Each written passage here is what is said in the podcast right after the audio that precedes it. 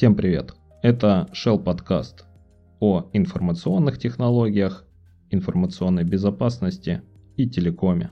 Сегодня 15 января 2022 года.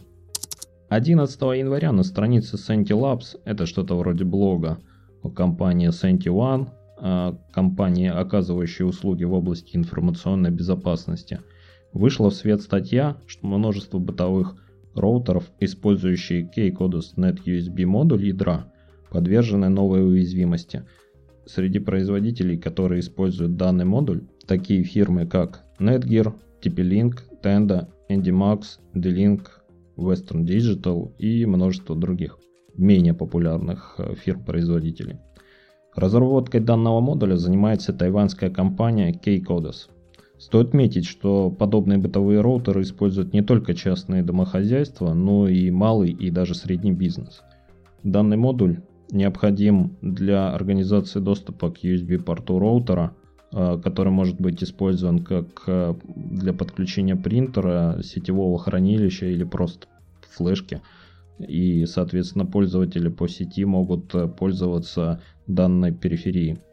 Уязвимость себя проявляет э, вне зависимости, подключена периферия к USB-порту или нет. Сам факт наличия модуля в ядре прошивки вашего устройства уже несет угрозу. Сразу хочется отметить, что эксплойта к этой уязвимости в сети пока нет, поэтому массовых атак пока не наблюдается. Но как только эксплойт увидит свет, можно не сомневаться в массовости его проявления. Суть уязвимости заключается в том, что сервис данного модуля слушает 20005 порт с маской сети 0.0.0.0. А это значит, что сервис слушает входящие соединения по всем интерфейсам. Таким образом, злоумышленнику для проявления эксплойта нет необходимости пребывать в вашей локальной сети, так как сервис слушает и на наружном порту вашего роутера. И отправив сервису вредоносную команду, сможет выполнить нелегитимный программный код, чем в идеальной для него ситуации получит управление над вашим роутером – а значит и доступ в вашу домашнюю или корпоративную сеть. В 2015 году в данном модуле уже была найдена уязвимость, позволяющая проводить атаку по принципу Denial of Service DOS, отказ в обслуживании. А в более поздних версиях она была исправлена. Хочется порекомендовать следить за выходом обновлений к вашим устройствам. Точного списка устройств, которые подвержены уязвимости, пока нет. Только компания Netgear опубликовала список своих уязвимых устройств. Но просто окиньте взгляд в ваш роутер, физическое наличие USB-порта уже может косвенно свидетельствовать о том, что ваш роутер подвержен угрозе. 14 января в Москве задержали 14 человек, предположительно связанных с киберпреступной группировкой Ransomware Evil, или попросту Revil. Организованная группа киберпреступников, предоставляющая услуги программ вымогателей. В случае отказа от выплаты выкупа Revil публикует конфиденциальную информацию жертвы на своей странице под названием Happy Block. Группировка атаковала только ресурсы западных компаний, зашифровывала все данные, до которых успевала дотянуться и вымогала деньги за дешифровку. Прошедшие аресты были инициированы по запросу США, при этом в ноябре прошлого года Соединенные Штаты заявляли, что предлагают вознаграждение в размере 10 миллионов долларов за информацию, позволяющую идентифицировать или определить местоположение любого, кто занимает ключевую позицию в группировке RIVEL. Если среди задержанных люди, занимающие ключевые позиции в группировке, пока не ясно, но в обществе безопасников почти нет сомнений, что группировка была под контролем у российских спецслужб, а задержанные, скорее всего, дропы или простые обнальщики, о чем говорят большое количество наличных средств э, у задержанных дома. Поводом для заявления экспертов о принадлежности и связи группы Rival с российскими спецслужбами, или как минимум принадлежности членов группировки к России – послужили характерные элементы в коде шифровальщика и переписка на русском языке. Хотя использование иностранного языка – это одна из тактик для запутывания расследования, и преступники часто прибегают к такому методу, когда используют не родной для себя язык, а, для того, чтобы скрыть национальную принадлежность и усложнить их поиск. Тем не менее, еще 13 июля 2021 года сайты Revil в Даркнете перестали отвечать на поисковые запросы. Некоторые эксперты в США предположили, что неожиданное исчезновение Revil из Даркнета может быть связано с телефонным разговором между президентами США и России, состоявшимися накануне. Также бытует мнение о том, что кого-то из ключевых членов группировки все-таки задержали в США, и он пошел на сотрудничество. Чтобы не раскрыть всю сеть сотрудников российских спецслужб, и было принято решение о ликвидации собственного подразделения. Но как оно было на самом деле, покажет время. В Казахстан вернулся интернет –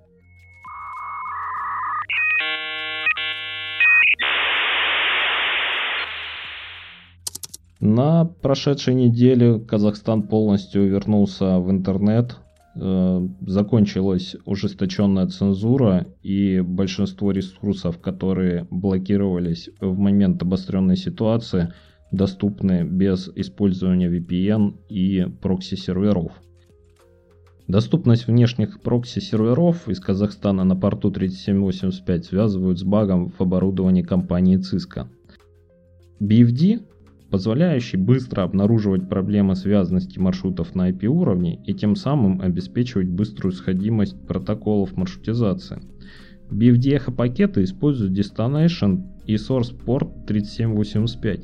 Таким образом, э, залив в Access List э, ЦИСКе данный порт, он попросту не блокируется, потому что это лишает э, ЦИСКа функционала по обработке связанности и резервирования.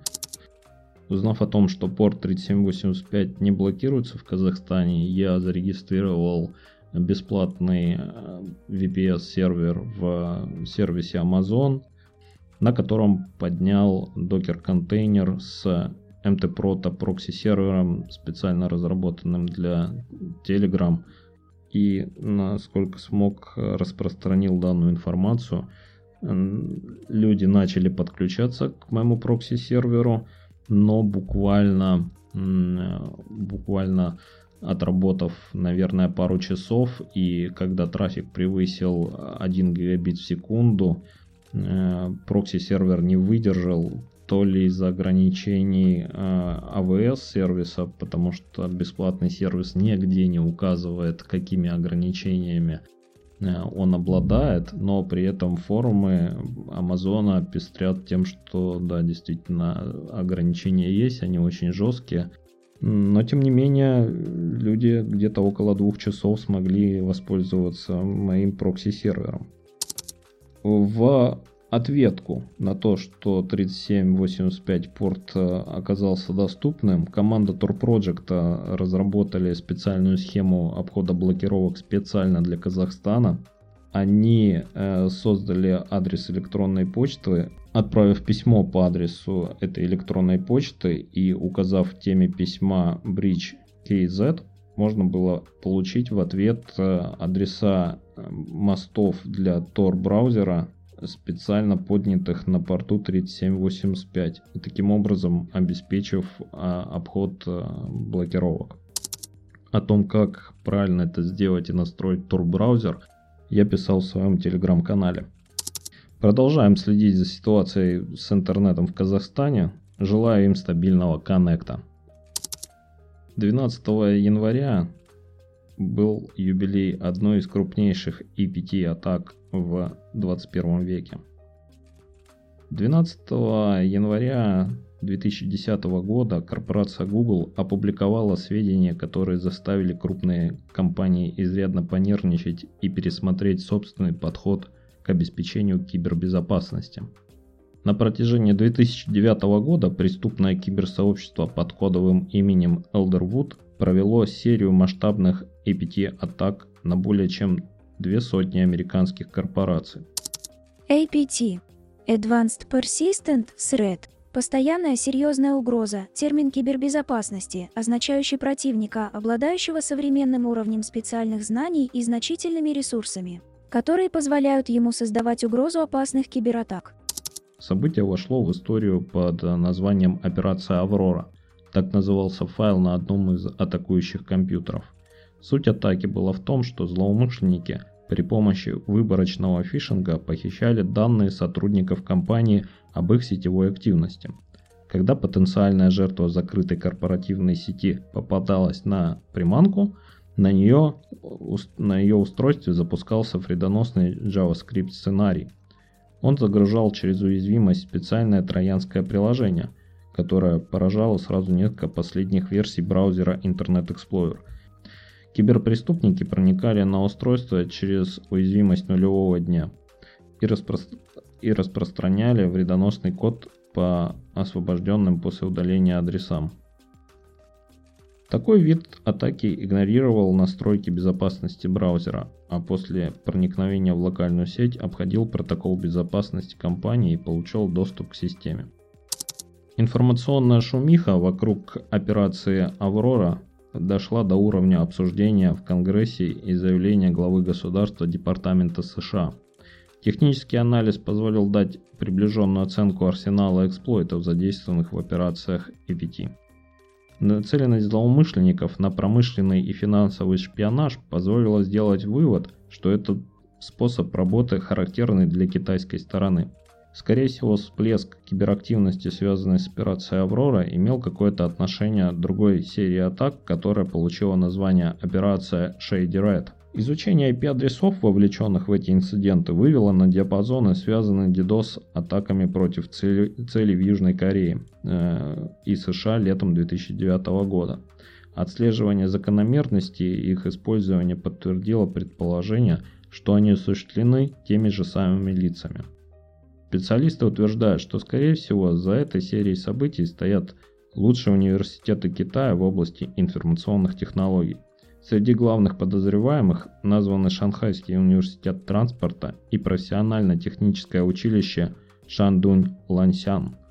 Несмотря на то, что их руководство всячески отрицает любую вовлеченность в эти кибератаки. Ряд экспертов предполагает, что эти общеобразовательные учреждения связаны с формированиями китайских вооруженных сил, которые специально заточены под задачи ведения стратегического и экономического кибершпионажа, например, подразделение 61398. Тем не менее, официальный Пекин отрицал любую причастность китайских государств к кибератакам, объясняя их попытками каких-то студентов повысить свои компьютерные навыки. Это были наиболее заметные новости в области IT и телекома за прошедшую неделю.